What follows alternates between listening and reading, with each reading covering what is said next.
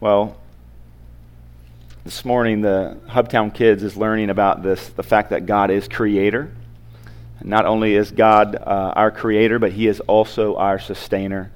Every breath that we take uh, is given to us by God, and uh, including the, the, the, breath of this dear young lady. And so uh, we commit her to, to God's hands this morning, trusting that He is a faithful God, He is a faithful creator. And uh, yeah. I want to ask you a question, though. It's going to be kind of a hard shift. But have you ever been a part of a team or a group that ended up being successful in something when you didn't believe that that was actually possible? Maybe you were hoping to achieve something with your team and your group and you thought we would never win. It was like the ultimate underdog story. You ever been in a situation like that? I, that was like my middle school and high school. I went to a, I went to a school that had uh, several uh, sports programs, but we were terrible at everything. And I would never expect to win a, a game, not even one time. I would never expect to do that. But, and yet there were those days where somebody would try to take the game winning shot every once in a while, and it would actually take place. And I have to admit, there would be like this shock in my life, like a shock in my heart, like, wow, I'm actually, I can't believe that that just took place. I can't believe that that just happened. Maybe I'm, it wasn't ever at my hand that those types of things took place, but from time to time I would be able to witness that and think, man, this is absolutely amazing. I think we have a similar situation this morning to the disciples as they're walking with Jesus here in Mark chapter 11. So if you have your Bible, I want to invite you to turn there.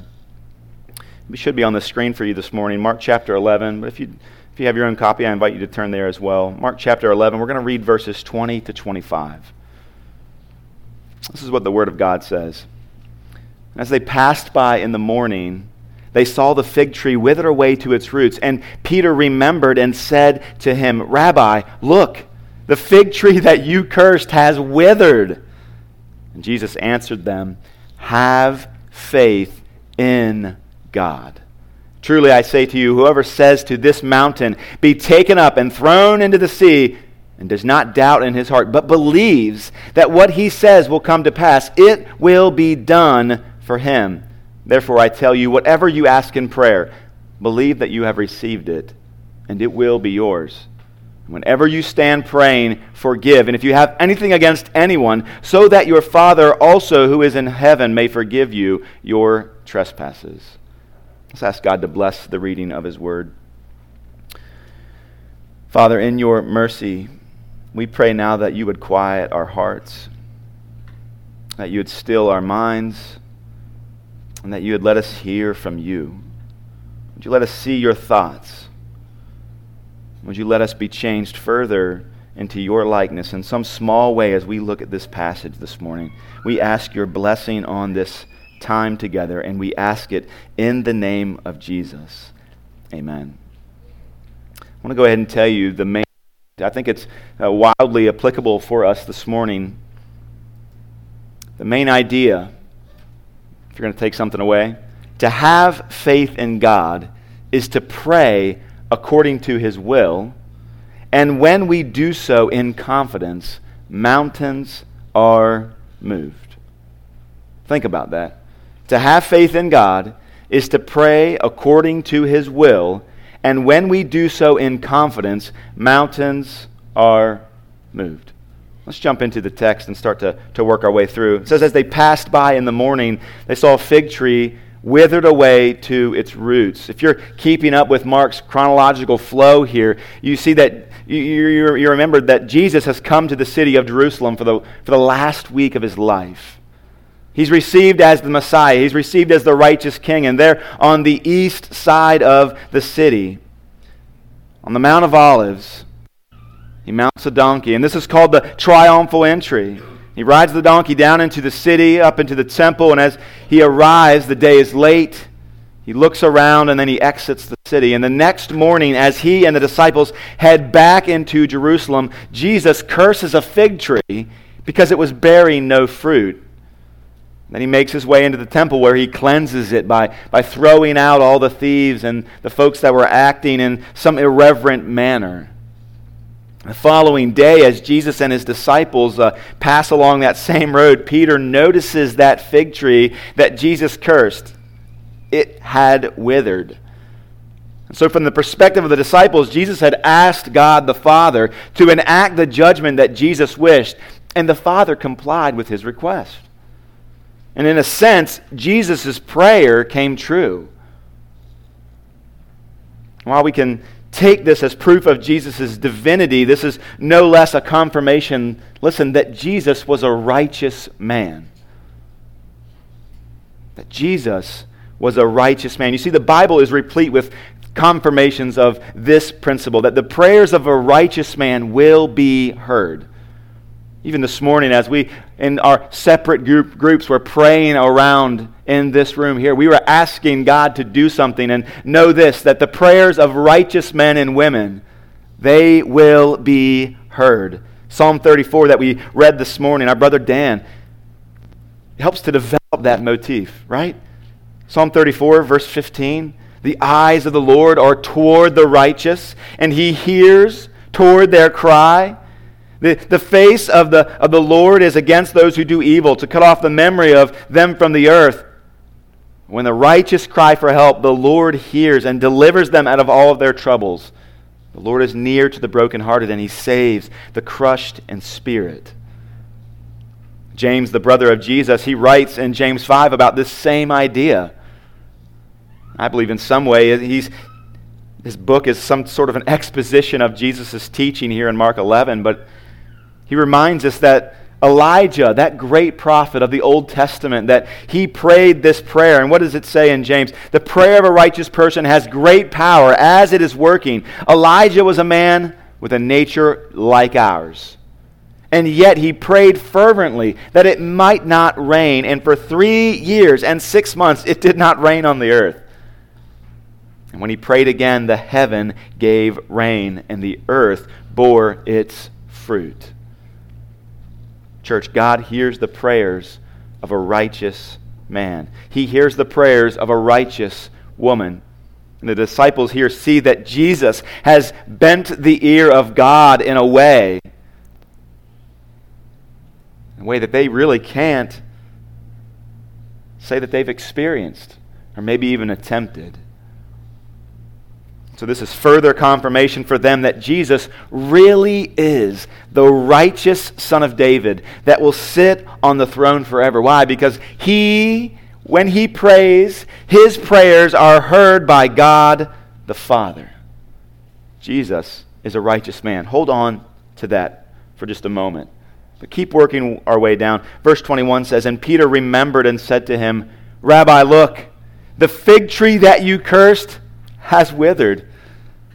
It appears that Peter is a bit surprised. We're not sure if he was surprised in the sense that, hey, I'm shocked that that actually took place. I think it's more like he's awestruck. It's certainly remarkable. Imagine what uh, had happened here. Jesus curses a fig tree, and as he's done cursing the fig tree, within 24 hours, that tree dries up, withers up, never again to produce fruit on this earth. And that is, in a sense, miraculous. Maybe he shouldn't be so surprised, but there's nothing wrong with being awestruck. Similar to fire. You know, for millennia, humans have been fascinated with fire. Even today, we still are, right? In our modern age, we, more, we know much more about fire, but it's still a fantastic phenomenon that when we light one, we enjoy, to, we enjoy just watching it and looking at it. And so they may not have been surprised by the withering, but no doubt they're impressed by it. And it's confirmation again that Jesus is the righteous King that has come, who bends the ear of God the Father. What's interesting is that Colossians tells us that Jesus created all things by the word of his power. Furthermore, that he is holding all things together even now. He takes trees into this world and he takes them out. He gives life and he takes it. Jesus has the ear of God the Father. And as the Son of God, his will, this, the will of Jesus, is entirely in line with the will of God. And this miracle really establishes that as a fact for us this morning. Now, Jesus really he turns his, his, his attention to instruct the disciples. And what does he tell them? Verse 22, what does he say? Jesus answered them. He says, Have faith in God. Jesus, ever the teacher, en route to give his life as a ransom for many. That's why he's here. Don't forget that. He has come to the city of Jerusalem to lay his life down. It will not be taken from him. But even yet, knowing what will happen in just a few short days, he continues to teach his disciples until the end. And with so many other things to think about, you would imagine that he might be distracted or preoccupied in some other way. But he loves his disciples and he loves to teach them yet another truth that they will need while in his service when he's gone. And that is this have faith in God. That's a message that we need to hear as well this morning. To have faith in God. But what does it mean to have faith in God? I really want to spend the bulk of our time wrestling with that idea. What does it mean for us to have faith in God? Is that just referencing a good feeling toward God, thinking happy thoughts, thinking positive ones? Is that what faith is? Really just kind of fool's hope? Hebrews 11 gives us a clue talks about faith as believing that God is, that God exists. And not only does he exist, but he's a rewarder of those who diligently seek him. Uh, that's what it is like. That's what faith is. To, ha- to have faith is to believe the things about God that he says about himself. Hebrews 11, verses 1 through 3 says this about faith. Now, faith is the assurance of things hoped for, it is the conviction of things not seen. For by it the people of old received their commendation. By faith, we understand that the universe was created by the Word of God. So that, is, so that what is seen was not made from things that are visible. We could say it this way faith is simply trusting in God's Word. Simple trust in God. And Jesus wants his disciples to have faith because it's powerful. Look at verse 23. Faith is powerful. What does he say in verse 23? Truly, truly, I say to you, whoever says to this mountain, be taken up and thrown into the sea, and does not doubt in his heart, but believes that what he says will come to pass, it will be done for him. Here they are standing on the Mount of Olives. They're opposite the Mount, the Temple Mount. They're somewhere around 2,500 feet above sea level on this mountain. They're overlooking the Dead Sea, which is about 500 feet below sea level. And it seems that Jesus is saying faith is so powerful that the one who possesses it can accomplish such tasks as moving a mountain that high into the depths of the sea that low. Imagine that might seem like an incredible feat in this day and age to be able to move a mountain, and yet we're able to do that to some small degree, right? We have some machinery, we have some techniques. We're able to, uh, to even blast through mountains if you've ever been. And west of here, uh, you go through Sideling Mountain or Sideling Hill. You, are able to see the, the, the, drill marks on the side of the, the mountain there. But here in the ancient world, if you could move mountains, what could you not do? If you could move a mountain in the first century, what could you not do? Great men like Herod were able to accomplish small feats like moving small portions of mountain, and, but it would take their great wealth. It would take their great resources. But Jesus is saying that greater works than leveling a mountain and moving it to the sea would be done with simple faith. Don't miss that. Faith is important. Faith is powerful. It's so powerful that you can move mountains with it.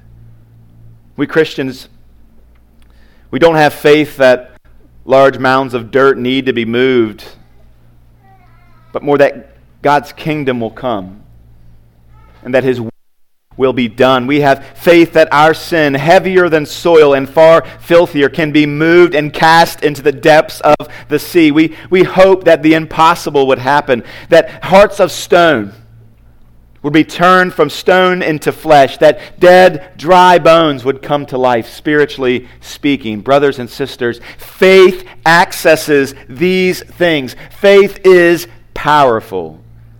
See, in the, the, the verses that follow, we can understand that the context of this command to have faith in God is best understood in con- and uh, connection with prayer. And so let me offer my first point this morning. Pray in faith. Christian, when you pray, pray in faith. Verse 24 says, Therefore, I, I tell you, whatever you ask in prayer, believe that you've received it, and it will be yours. Underlying this, the, the, the need for faith in our lives is this verse. Whatever you ask, believe that you have received it. And it's as if you already have it. Believe that you already have it, and it will be yours.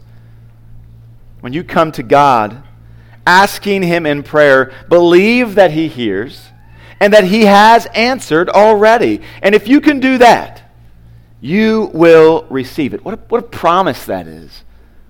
What an incredible promise that is. Brother, sister, let me ask you this Do you doubt that? Let's be honest. This is a safe place. Do you doubt that when we ask in faith, when we believe, that we will receive? Do you doubt Jesus' promise? Maybe a, a, helpful question would be to ask this. Were, if prayer were a book of signed checks that you received at the end of last Sunday service, how many of those checks would you have written this week? If prayer was a book of signed checks from God, how many did you attempt to cash this week? Brother, sister, there are mountains that need moving in this church. And He's promised to move them if we ask in faith. There are mountains that need to be moved in this city. And He's given us this offer. He said that whatever we ask in His name, for His glory, according to His will, He will give it to us. And He's told us what He wants, He's told us His will, and He's asked us to pray. What prayers need to be prayed? What mountains need to be moved in your life? Or in the life of those in your family? The lives of your loved ones? Church, may we pray bold prayers and may we do so in faith. It is so important. It's, it's possible that you maybe don't pray like you should because you doubt like you shouldn't. When Jesus told his disciples to have faith in God, he actually said it, though, as an imperative. He's commanding them to have faith in God. Basically, that means it's not an option, right? But you say, but I'm, a, I'm afraid he won't hear me. I'm afraid if I pray this prayer, he wouldn't actually hear me. And so that's why I don't pray like I should. That's why I don't ask these bold prayers in faith. I'm afraid he won't answer me. I know he'll hear me, but I don't know that he'll answer me. And yet this text flies in the face of that, and he commands his followers to have faith in him. Maybe deep down, you've never verbalized this, but you're saying this in your heart I don't believe he can meet this need. How many times in my life have I felt that? God, you can do amazing things. God, you've done amazing things in my life. I've seen it, but this one thing is too hard for you. You can't change this part of my life.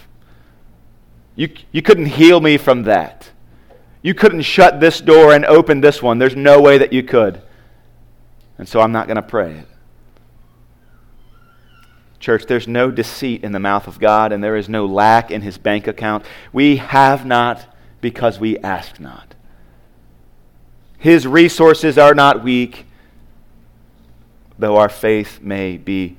One of the clearest illustrations of this principle is the prayer to God for forgiveness. When we ask God for forgiveness, do we have the faith to truly believe that that mountain of our sin can truly be erased, that it can truly be atoned for by the cross of Christ? I was reminded of a story by, uh, that which is told by R.C. Sproul, and he says this Many years ago, a woman came to me for counsel. Because of un- her unrelieved feelings of guilt over a sin that she had committed in the past. I advised her that she needed forgiveness from God, and the only possible way for her to receive it was for her to repent. When I told her that, she became irritated. She said, I thought you were a theologian. She was looking for a technical, sophisticated answer to her moral dilemma, something that she could not expect to find from people in her prayer group. And she said, I have asked God 50 times to forgive me for this sin, and I'm still overwhelmed by my guilt. And so I told her she needed to pray one more time and repent of her sin.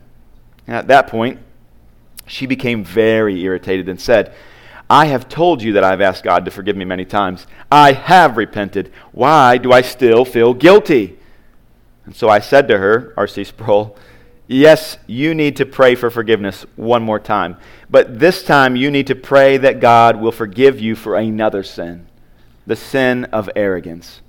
Of course, she didn't understand the point that I was making and became even more irate, so I asked her to read 1 John 1 9, which says this If we confess our sins, he is faithful and just to forgive us our sins and to cleanse us from all unrighteousness. And then I explained to her that she had confessed her sin, but she did not feel forgiven because she did not believe God's promises of forgiveness. She could not accept that forgiveness is so easy. She thought she needed to do more, and that was simply arrogance. She needed to pray in faith believing that God would forgive her just as he promised he would. What a wonderful story here. What a vivid reminder for us that God has made promises to us. And when we pray in faith, we access them. According to Jesus' instructions here, though, what should your faith be anchored in? We make much of faith but whom should our faith, what should our faith be anchored in? The answer to that simply is this in God. And so, the second point that I want to bring out to you this morning is that not just that we should pray in faith, but we should pray to God. Have faith in God. Maybe a good question to ask is which God should we pray to? Well, of course, you know, as a Baptist pastor, believe in the Word of God, only one true God. You know, the answer that I'm going to say is the God of the Bible. The God as revealed in this holy book. And still, yet, you'd say, that's a silly question. I can assure you that it's not. The God that you pray to, what is he like? How do you know anything about the God to whom you pray? How do you know anything about the God to which you ascribe your faith? This may be an offensive question, but I have to ask Do you pray to a God of your own making? It's been said before that God created man in his own image, and then man quickly repaid the favor. Is it possible that you are praying to a God of your making? Perhaps that's the answer to the conundrum that so many of us have struggled with, found in Matthew chapter 7. It scares us, and well, it should. Jesus says this Not everyone who says to me, Lord, Lord, will enter into the kingdom of heaven, but the one who does the will of my Father who is in heaven. On that day, the day of judgment, many will say to me, Lord, Lord, did we not prophesy in your name, and cast out demons in your name, and do many mighty works in your name? And then I will declare to them, I never knew you. Depart from me, you workers of lawlessness. The God to which you pray, does his nature and character line up with Scripture? Do the things that you talk about with God, do that, does that line up with Scripture? Are your prayers guided by your own lust for pleasure, your own lust for glory? If so, you can be sure that these prayers will not be answered because they are not heard by God. He will not give his glory to another. Prayer is not given to us so that we can have our own personal kingdom come here on earth. But it is a prayer. Prayer is given to us so that we can see God's kingdom come in our lives. And this is where so many of us go astray. But in that way, He has given us the key to unlocking the kingdom of God here on earth through prayer. And so pray that His will be done and not yours. Even Jesus modeled that for us this morning. He said this Father, if it be your will, let this cup pass from me. He'll pray this not long from the time that we've read this morning in Mark chapter 11. But he says this at the end of that prayer Nevertheless, your will, Father, your will be done. There have been so many over the years who, after reading a passage like this when they walk away with their faith weakened. And I would really argue that it's because they misunderstand what Jesus is saying here. What, what happens is that they hear this truth and they rip it out of context and they pray for something that's totally out of the will of God, even contrary to the nature of God.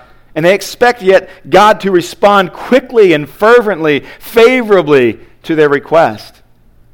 It's almost like trying to, to walk into Burger King and asking for a slice of pizza or a, a hummus plate, right? You say, well, wait, wait a minute. The sign says, have it your way. Yeah, that's true. But it's in the name. This is Burger King, right? You say, but my faith is so great. He, he said if my faith was strong enough, if I didn't doubt, I could move mountains. And that's what I aim to do. I want to move mountains. Brothers, sisters, your faith is so important. But, but don't miss this. Your faith will never be so strong that it can overpower the very nature and will of God. You must have faith, but it must be in the living God, the one who has revealed himself in the pages of Holy Scripture.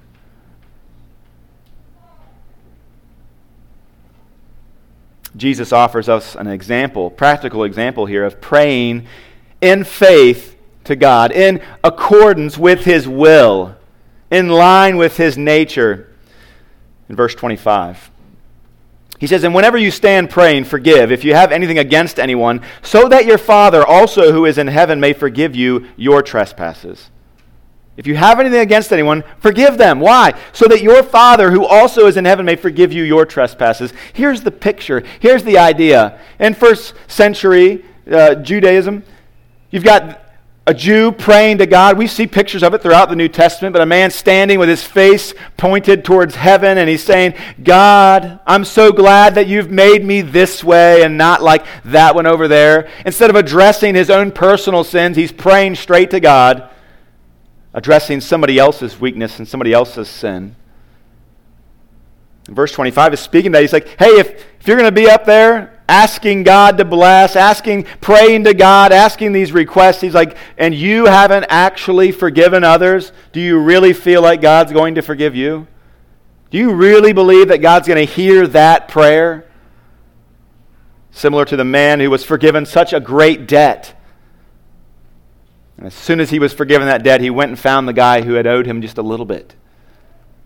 And he shook him. And he said, Pay me what you owe me. And he threw him into prison. What, what happens to that man? The king finds out about it. This man who was forgiven so much, but wouldn't forgive a little, reinstated this man's debt. This is the same principle here. How, how in the world could we stand before God and pretend to have faith in His word, and yet at the same time ask for something that's contrary to His, ignoring His instructions for us? Praying to God while harboring sin, while harboring bitterness in your heart, it demonstrates an extreme ignorance of the nature of God, or even a rebellion against Him. To do so demonstrates that you do not know the one true God as revealed in Scripture, the one who says that we should come to Him humbly. Psalm chapter 66, verse 18 says this If I had cherished iniquity in my heart, Lord would not have listened. Again, this is a biblical motif that God does not hear the prayers of those who are sinning against him. He doesn't hear the prayers of, of, the, of the arrogant man.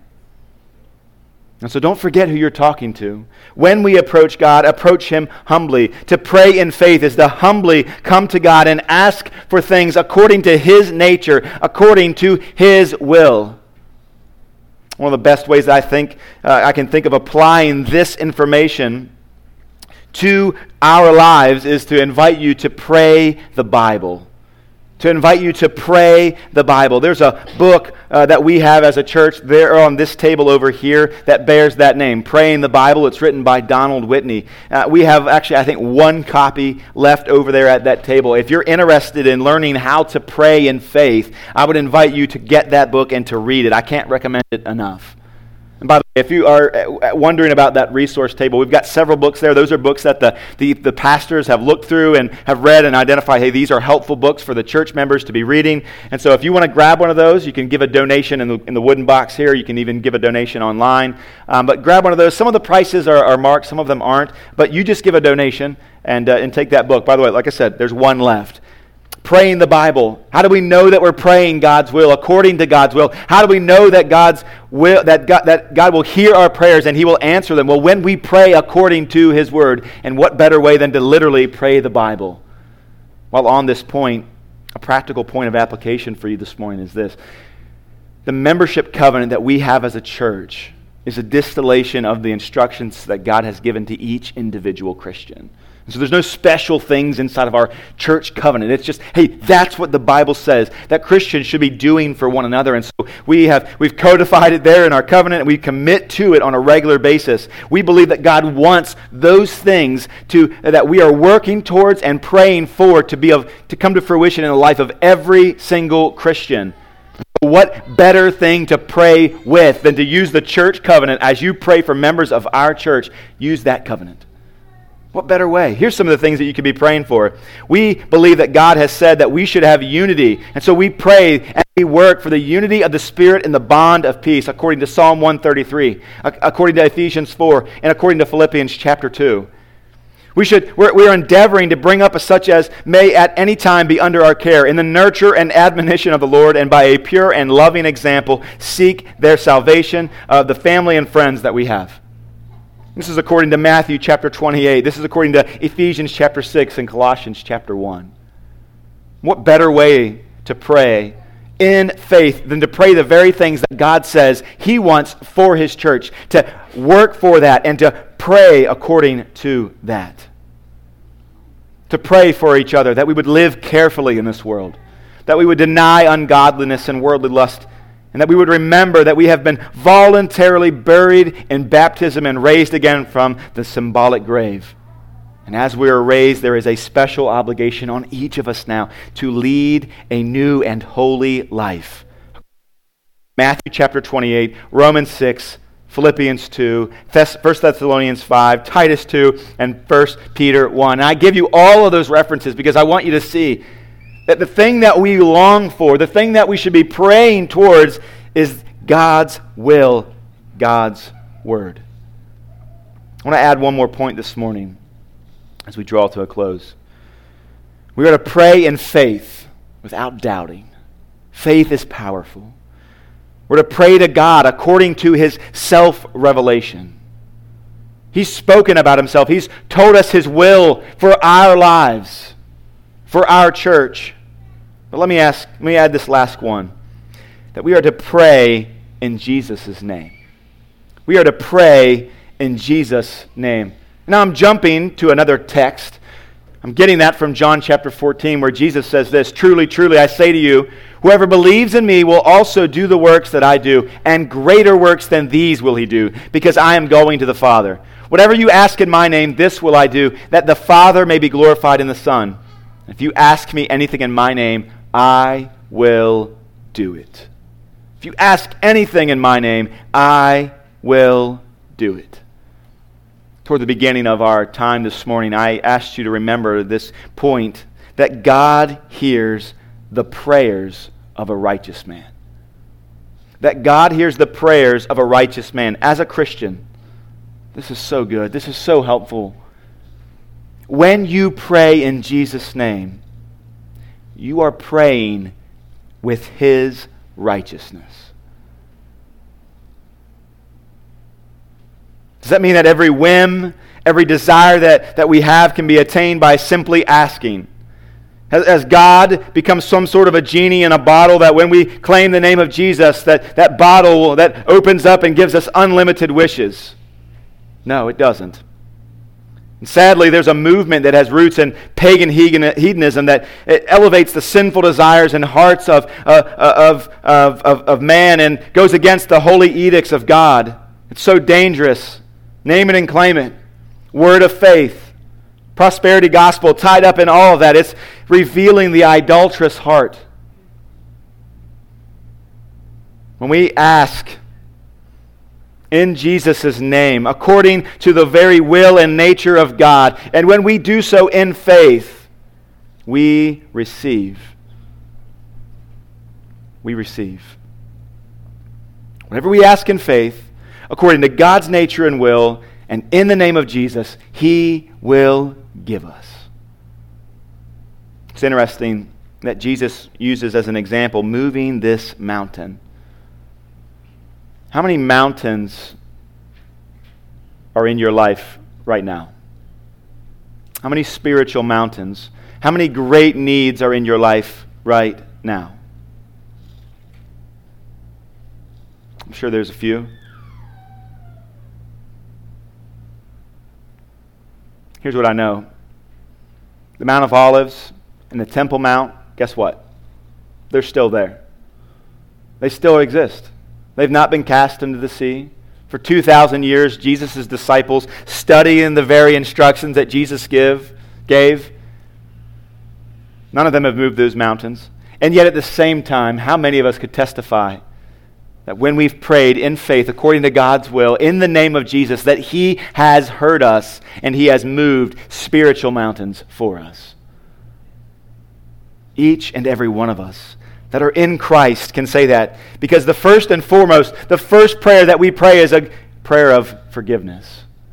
It's a prayer of repentance, asking God to change us, asking God to forgive us. And when we do, He is faithful and just to do just that. So let me ask you about those mountains.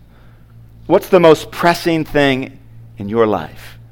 Spiritually speaking, Perhaps it's freedom from sin that so easily besets the Christian sitting across the room from you or sitting in the seat next to you. Maybe it's the besetting sin in your own life. Maybe it's the young believers in our congregation who need to be discipled. It's a mountain that needs to be moved. Maybe it's the more mature of our group that need to take action. Maybe it's the knowledgeable in our body that need to learn humility and tact for God's blessing on our missionaries, maybe that's what we need today. And how about the salvation of your lost parents or your lost children or the salvation of your, the lost neighbor that you have? Church, when we pray in faith to God in Jesus' name, mountains will be moved. I don't know how you're receiving this today, but maybe you're thinking, okay, maybe you're like me when I was a little bit younger. This sounds like a bit of a ripoff. Jesus starts out by saying, whatever we ask, he's going to give it to us. And then as we really dig down and deep on this issue of prayer and we start to look at the greater context, we understand that that's actually not what he's doing. He's not saying that we can just get whatever we want. And we can't just walk out into the ocean and say, with faith, over these powerful and aggressive waves, stop. We can't just go to a mountain and say, be moved at our own whim and desire. And maybe that's frustrating and confusing for you as you try to stop those waves and they just roll over your head. Well, in one sense, prayer is less like changing the direction of a wave as you wade out into the water, but it's more like surfing on one. Do you, do you catch what I'm saying there? I, I don't know much about surfing, but I know this. I don't think there's many surfers in this room, so I could maybe get away with this. The surfer doesn't fight against the wave, the surfer works with the wave. He paddles out in the water. He senses the rising force. He points his board toward the shore. And as the momentum increases, he's picked up slowly on that wave. He rises from the saddled position there to his feet. And what follows looks less like fighting and more like poetry. Gliding across the water, empowered by its force, Let me ask you this question Are you fighting against God's will in prayer? Are you fighting against God's will in prayer? Great faith, but not anchored in God, not in Jesus' name, against God's will for you. I want to take a moment and try to tie up the meaning of these last few events in a clear manner. Jesus, in fulfillment of prophecy, he sets his face towards Jerusalem, where he knows that he'll lay his life down. He'll die. He approaches Jerusalem. He's received as their king, just as was foretold. He, God in the flesh, comes into his holy temple. He observes the wickedness of the priest, the weakness of the sacrifice, and the preclusion of the Gentiles. With laser focus, he cleanses the temple and draws attention to its inability to produce fruit in such a manner as he, God Almighty, demands, requires. He illustrates that with the cursing of the fig tree. The beautiful thing is that the righteous king who came to die was the final spotless lamb whose blood would be shed for the sins of many. And all those who would repent and believe in him would be joined with him, to him, so that when the Father looks at Jesus, he sees the church. And when the Father looks at us in our sin, he sees Christ's righteousness. All those who repent and believe, joined with Christ. He doesn't see the sin that plagues us, he sees the blood that covers us. And frankly, when you look at the, the cursing of the fig tree and the inability of Israel and the temple to bear fruit for God, know this that you are no better than they. Our righteousness is no better. But thank God, we who are in Christ have been cleansed of our sins, and now we have the very righteousness of God to wear as clothing. When the Father sees the leaves of our lives, he also sees the righteousness of God, the righteousness of Jesus blooming on our boughs as though it were our own. And so now, when we pray, in Jesus' name, we have Christ righteousness coupled with Christ faith. And we have an assurance that our prayers will be heard, not because of our righteousness, but because of His. Furthermore, every prayer we pray in faith, we can have assurance that the Father hears because of Christ. And so, Hagerstown Church, let's heed the words of our Lord. Have faith in God. Pray in Jesus' name. To have faith in God is to pray according to his will. And when we do so in confidence, mountains are moved. Let's pray. Father, we thank you this morning that when you look at us, you see the righteousness of Christ. Though our limbs are barren, we've tried in our ways to produce righteousness, to produce fruit, we've been unable to. And we, like Israel, stand to be condemned. And yet at the same time, you sent Christ, the righteous man the one who fulfills your laws, the one that is able to bend your ear. And not only does he pray for us, but he's given us his righteousness so that when we pray, we too bend your ear. God, would you give us the confidence? Would you give us the boldness and the faith to truly believe that?